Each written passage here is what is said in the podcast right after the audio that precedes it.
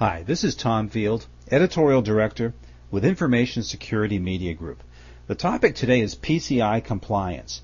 Does it help or hurt the fight against fraud? We're talking with a, a definite expert in the field, David Taylor, founder of the PCI Knowledge Base. Dave, thanks so much for joining me. Happy to be here. Now, Dave, I know you've just done some research on PCI compliance. Could you tell us a little bit about the goals of the research and what the major findings are?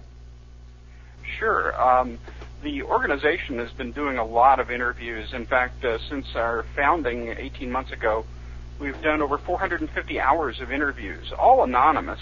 And honestly, that's the only way to get people to talk openly about PCI is to, to grant them anonymity. It's such a sensitive subject. And when it comes to PCI and the implications for fraud and fraud management, uh, we've been working with a group called the Merchant Risk Council to identify uh, among fraud managers what kinds of uh, helps and hindrances uh, PCI compliance affords those managers. And I'll tell you, I think the biggest finding is, well, it's not always good.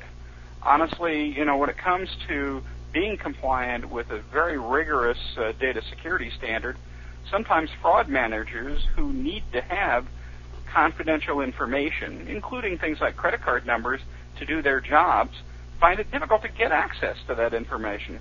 And sometimes they can't at all. Sometimes the, the rules of the organization have been changed, and uh, they find it really difficult to uh, do some aspects of their job. Some of the people we talk to have workarounds, but others are frustrated, I have to say. So, Dave, given what you've learned from people, what would you say is the good news about PCI compliance and the fight against fraud? I think one of the biggest pieces of good news is PCI uh, and the data security standards are very effective at combating internal fraud. So when it comes to individuals who might, uh, let's say, exceed their authority or have access to data that they shouldn't have access to, the PCI uh, data security standards have helped organizations segment their environment, separating the cardholder data environment from the rest of the organization. And that's true whether we're talking about financial institutions or merchants. But the whole notion of being able to uh, keep people from having access to data that they don't really need, that's been one of the biggest uh, accomplishments, I'd have to say, of the PCI security standards. The other thing is uh, PCI mandates a variety of different kinds of logging and tracking of, of access to that information. So if a person, even an authorized person, gets access to a particular system where cardholder data is present, uh, PCI mandates that that be logged. And it's one of the things that uh, companies do. Maybe they could do a better job. Have to say that you know, even though companies have been working with the PCI data security standards for a while, some of them do a very good job, others not so much, particularly when it comes to things like tracking the access to that information. So, so that's the good news, but it's also the not so good news. I mean, you know, honestly, here's what we're finding is uh, when it comes to fraud management, PCI is really good at the internal stuff. But when it comes to external fraud, things that merchants have to deal with, like chargebacks to credit cards, uh, PCI compliance doesn't really help all that much with that at all, in the sense that the fraud managers that we've interviewed, they already have a whole set of tools that they use. PCI requirements require a bunch of different reports and a bunch of different data be collected. Unfortunately, that data is not all of that much use to fraud managers. They are looking for a specific type of tool, specific type of information, and whether it's firewalls or intrusion detection systems or antivirus and the other controls that are mandated by PCI, fraud managers in general don't see the benefit from having those controls in place. So again, it's a good news, bad news situation, I have to say. Well, you anticipated my follow-up question, which is what's the not so good news? Um, Dave, what would you say are the major PCI challenges for the merchants in particular? Uh, honestly, when it comes to most of the merchants that we've talked to, because we've been working with the National Retail Federation and uh, and other groups to understand best practices. Well, you're finding the best practices among the larger merchants, the ones that uh, you know they felt the the heat of the PCI fines and the mandates and uh, you know the, the the nasty grams, the letter saying you have to do this first. They're furthest along. Uh, so the major challenges for merchants are how do you, as a mid-sized merchant, how do you, as a small merchant, implement the kinds of controls that PCI requires? Because we're talking now not just thousands of dollars, but somewhere between tens of thousands, hundreds of thousands, and even millions of dollars. And so a challenge for a merchant is to come up with the kind of money that's necessary to implement these controls. And beyond just paying for them, turns out that you can't just buy a technology and install it and be compliant. No, you have to change the way you do business.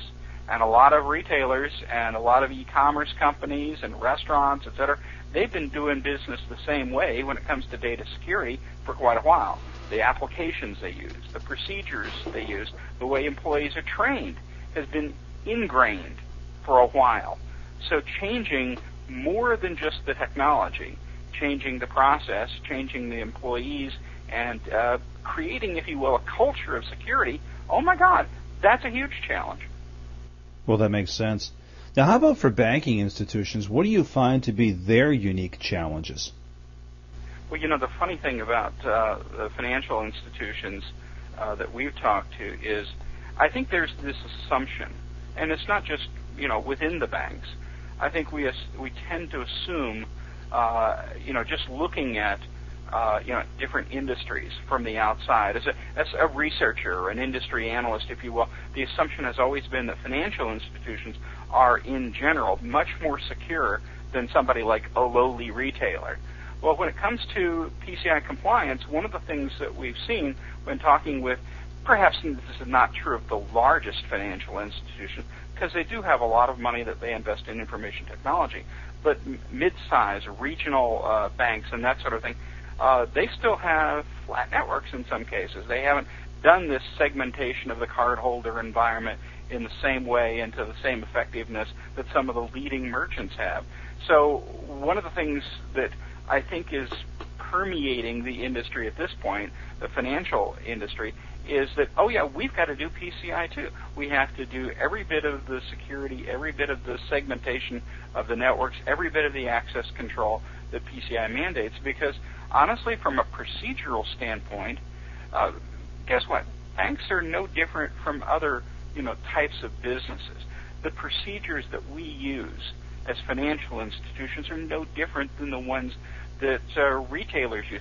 That is, they've been around for a while. The assumption of trust uh, is perhaps not as quite as strong in the financial services industry, but still, there's a lot of people with access to things like credit card data who don't need it there's a lot of uh, informal use of technology, uh, emailing uh, credit card numbers and other uh, sensitive information like account data and debit card numbers, etc., emailing those things around, and the the rigidity uh, that PCI uh, and the data security standards mandate hasn't really been enforced in some of the mid-size and smaller financial institutions even to the extent that it has in the largest of the retailers that we talk to. So I'm not saying that retail is now more secure than the financial services industry, but I'm saying that some of the leading retailers are more secure than some of the, you know, the mid-size and even the upper mid-size of the financial institutions, specifically relevant to PCI compliance.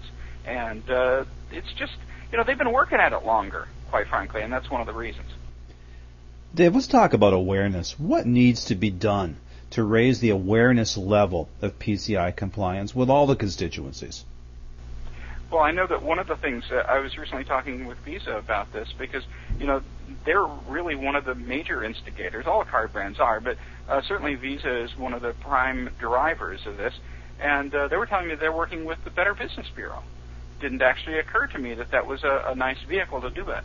But what what they're saying, and what I completely agree with, is uh, if you're going to raise awareness of something like PCI compliance, and you're talking about, let's say, a mid-sized organization, you can't say, well, uh, you should have somebody be a PCI manager. That's not going to happen.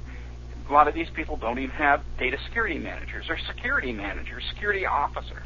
So who do you appoint to own the task? Essentially, you've got to go to, if there's a head of technology, great. If not, then you're going to have to go to somebody who's uh, an operations person for the business, or maybe even the CEO. Hey, they don't even have CEOs, president, owner, whatever. The the point is to to turn this into a business issue, make people understand that it's not a data security problem or even a security problem. It's a protect customers and their information and ensure that when a company does business with your company and when an individual comes to do business with your company, whether it's a dry cleaning shop or a, uh, a small regional chain of restaurants or uh, whatever, the, the point is to give people an awareness that, that this is customer satisfaction, this is customer confidence, and uh, make people understand that there's business value to be had in spending the money, and it is a money issue fundamentally, the money that it takes uh, to achieve PCI compliance and do the other things as well. But yeah, it's it's a change, and if people don't understand that there is some business value to doing it, uh, they'll just ignore it because hey, they don't have a PCI person or a security person. So that's a that's an awareness issue, I think. Dave, a final question for you. you know, the topic we're discussing here is PCI compliance, and we asked the question up front: Does it help or hurt the fight against fraud? Now we know what we want the answer to be. We want it to be to help the fight against fraud. Toward that end, what advice would you offer to merchants and banking institutions to ensure that their PCI compliance is helping the fight against fraud? I think one of the best things that has come out of our research is uh, whether it's a web application. You know, e-commerce is a big deal uh, these days. I mean, in the recession, e-commerce companies have weathered it better than your typical brick and mortar organizations, be they financial institutions or be they uh, retailers or other types of uh, organizations. If you can do business electronically, uh, you have more flexibility to sur- survive an economic economic downturn. So, uh, advice certainly to merchants is if, if you're going to do business online, and most people are, uh, you need to secure the applications that you use to do that business. If you're going to outsource that, if you're going to have somebody else take your orders, take your payments, uh, process your orders, etc., you've got to make sure that they are secure as well. Asking if they're PCI compliant is nice, but it's also important to understand, maybe on a quarterly basis, get reports, uh, share information, give advice, get advice uh, about what these organizations that you entrust with your payment, uh, with your payment processing, uh, with the financial management of your company. Make sure that you are aware, the companies that you do business with are aware of the importance of securing this information. And again, it's not just about technology. If you're going to prevent fraud, if you're going to reduce fraud, you need to understand that it starts uh, at the business and the management of that business and making sure that reduction of fraud is important and that you have the tools in place to do it. PCI is one of an arsenal of tools that you can use to help you reduce fraud. Davis, well said. I appreciate your time and your insight today. Well, thank you. A pleasure to be talking with you, and uh, hope uh, folks uh, find this of value. And you know, certainly check out the PCI Knowledge Base. That's uh, our organization. Very good. We've been talking with David Taylor of the PCI Knowledge Base. The topic has been PCI compliance. For Information Security Media Group, I'm Tom Field. Thank you very much.